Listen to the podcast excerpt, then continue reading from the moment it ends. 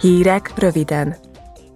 A holnapi plenáris ülésnapon a zöld átállás kapcsán többek között arról tanácskoznak majd a képviselők, hogy hogyan lehetne hathatós segítséget nyújtani a gazdálkodóknak.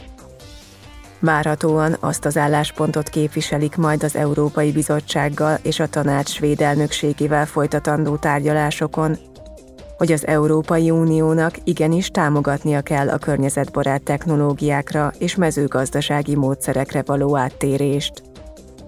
Nem kisebb a tét, mint Európa élelmezés biztonsága, különösen a mostani háborús helyzetben és az emelkedő árak mellett. Az ellátási láncokban a közelmúltban a koronavírus világjárvány is jelentős zavarokat okozott. A holnapi plenáris ülésen Portugália elnöke Marcelo Rebelo de Souza is felszólal majd. Hivatalos programjának kétoldalú találkozó is része lesz. Az Európai Parlament elnökével, Roberta Metzolával folytat majd megbeszéléseket és tart közös sajtótájékoztatót.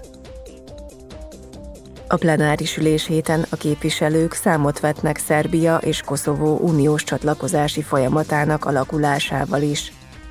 A Szerbiával folytatott tárgyalások eddig nem hozták meg a kívánt eredményt, Koszovó viszont értékelendő erőfeszítéseket tett a tagjelölti státusz megszerzéséhez. A képviselők holnap elfogadnak egy-egy jelentést, amelyben összegzik a parlament álláspontját – Belgrád és Pristina viszonyának normalizálása a csatlakozás elengedhetetlen előfeltétele. A képviselők ezért a felek közötti párbeszéd folytatását sürgetik.